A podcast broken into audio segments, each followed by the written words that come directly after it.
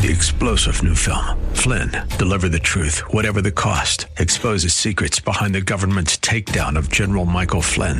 Flynn knew what the intel world had been up to. He ordered the first audit of the use of contractors. This set off alarm bells. He told the truth. He was the most dangerous person for Donald Trump to hire. They had to get rid of Flynn.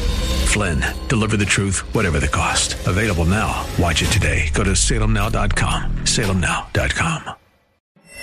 The world is a complicated place. You need someone to expose the political fakers, fixers, and takers, and to cut through the mindless chatter and misdirection to help you make sense of it all. That person is Dan Proft.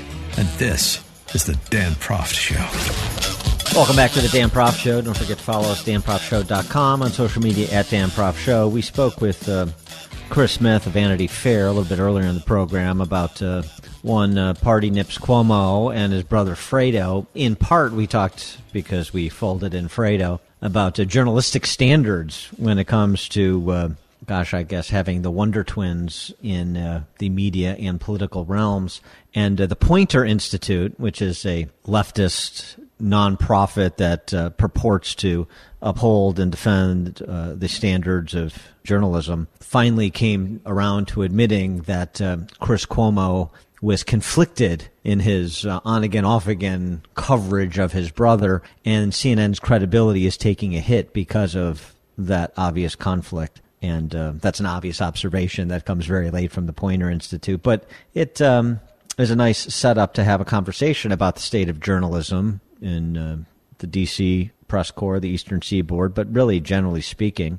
For more on this, we're pleased to be joined by Daniel McCarthy, director of the Novak Journalism Program at the Fund for American Studies. Daniel, thanks for joining us. Appreciate it. Thanks, Dan. I'm delighted to be here. You know, Robert Novak, uh, he was print journalist, but he was also a regular on uh, the cable news channels during his day, a regular panelist on Capital Gang and the like. It seems to me one of the issues is and this is just with journalism uh, across the board, regardless of the medium, it's feigning objectivity when you have a point of view, as opposed to Robert Novak, who had a point of view and he was transparent about it, and you could factor that in however you saw fit to whatever he had to say in terms of commentary, or if he was just reporting something that was newsworthy.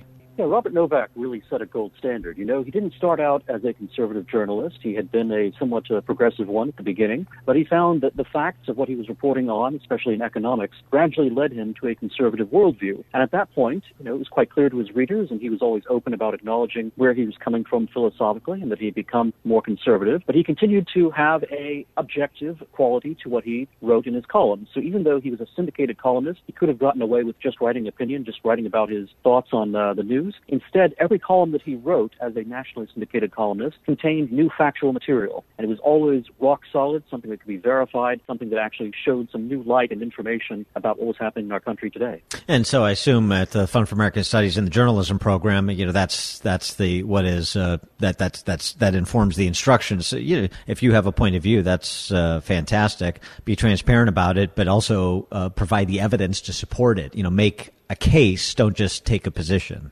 That's exactly right. So I run a journalism fellowship program at the Fund for American Studies, which was partly established by Robert Novak back in 1994 and is named in his honor. And uh, we take in about you know six fellows each year. These are young journalists, young reporters, and we insist that uh, you know they can write about any range of topics, but uh, they should be clear about where they're coming from. But most of all, they should have real reported facts, real details, some objectivity in what they're saying. So, um, you know, their point of view can be uh, coming from one direction, but the facts should be something that everyone can agree upon and that really do illuminate the truth for any reader of their stories.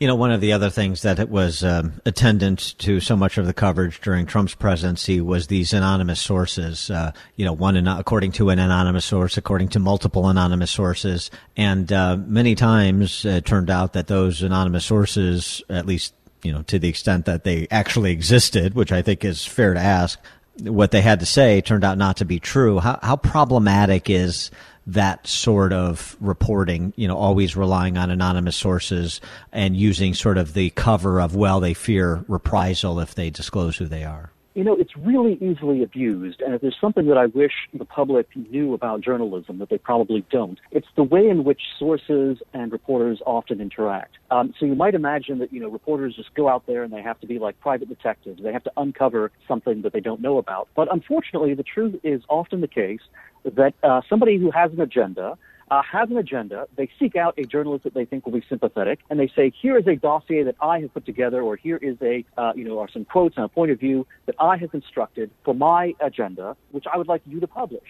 And the journalist, you know, will go through their emotions and go out there and try to find, you know, a few other sources and confirmations. But the whole narrative has been primed by the source as opposed to by the journalist, or the journalist uh, and source have already from the start been so close in point of view that the source knew that the journalist would present the side of the story that the source most wants to see promoted. So um, there's an enormous amount of sort of mutual manipulation and collaboration between journalists and their sources sometimes, and it's very hard I think for the public to be able to uh, filter out when a journalist is behaving in that way and when a journalist is actually being, you know, tough with his sources as well as, uh, you know, sort of just honest and getting multiple sources and multiple points of view.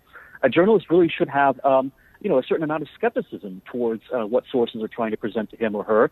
It should not just be uh, presenting uh, whatever narrative uh, someone thinks, um, you know, they can uh, anonymously put out there. One of the other things that is uh, unnerving to me is the journalist's use of access as a cover story to create sacred cows or targets. So, you know, I can't uh, write a negative story about politician A or politician B because I don't want to lose access to them.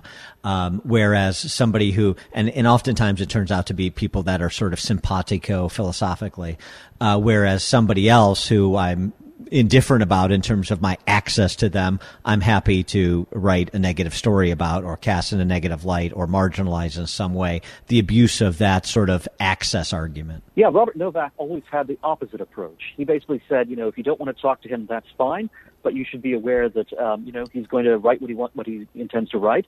Uh, he will talk about your role in things you might not like what he has to say. So if you want to have your point of view brought forward in a, a Robert Novak column, you have to talk to him. Otherwise, you're you know taking the risks to uh, you know be treated as uh, someone who you know first of all ha- is newsworthy, but second of all as someone who is also clammed up and doesn't want to talk to a reporter and perhaps doesn't want to you know talk to the public about uh, what he's doing. Uh, one of the other things too, and I wonder how much this comes up in your conversations with your fellows is um, in in in uh, most instances, uh, if you're uh, working as a journalist, you're working uh, for a for-profit enterprise. And so some consideration of the audience, some consideration of fair play such that you enhance your credibility and people can rely on the reporting or the, uh, the opinions uh, that you're offering um, is important. And, uh, because it's interesting to see and see this in my hometown paper, the Tribune. You know, the newsrooms uh, caterwauling about uh, you know filthy venture capitalists coming in to uh, buy up their their uh, outlets and so forth. I mean, they're lucky anybody would want to at this juncture as they're hemorrhaging subscriptions uh, and and readership, and and they don't seem to understand why. Um, and, so much so, it, it, this story is just fascinating to me uh, because it also presents this other challenge of conflicts of interest potentially. The uh, Toronto Star, the owner of the Toronto Star, Hamilton Spectator, and other papers in Canada are getting into the online gambling business as the way to continue finance the pa- financing the paper's asper- uh, operation, similar to sort of financing uh, K through 12 education through the lottery or something like that. It's sort of a bit unseemly, but regardless of the funding source, it uh, creates the need to have bright lines about how certain issues or institutions will be covered.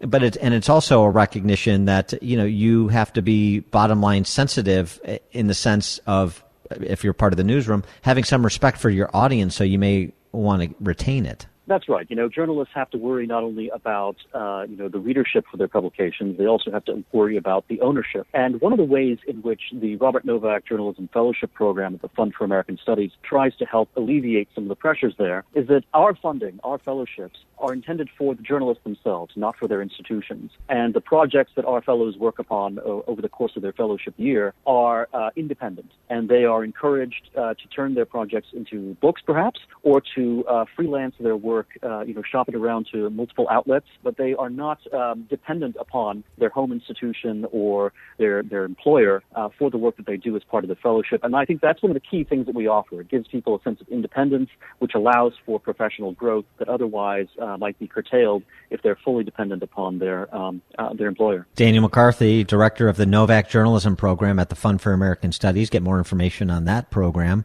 tfas.org, tfas.org, the Fund for American Studies. Daniel McCarthy, thanks for joining us. Appreciate it. Thank you. And let me quickly add that the fellowship uh, application process is uh, now open. It runs through April 12, and I heartily encourage uh, anyone listening to this program who is a journalist and uh, has been in the business for less than 10 years uh, to apply. Uh, we really do want to find people from across the country, and you know, just you know, new talent is what we're always looking for. And okay. I, I, strongly recommend anyone listening to tune in. And they can get the application online at the Fund for American Studies, tfas.org. That's correct. Daniel McCarthy, thanks so much. Thank you. Brought to you by the Fund for American Studies. The Fund for American Studies is an educational nonprofit that is changing the world by developing leaders for a free society, offering transformational programs that teach the principles of limited government, free market economics, and honorable leadership to students and young professionals in America and around the world. Download a free ebook to learn how you can become a champion for liberty at teachingfreedom.org.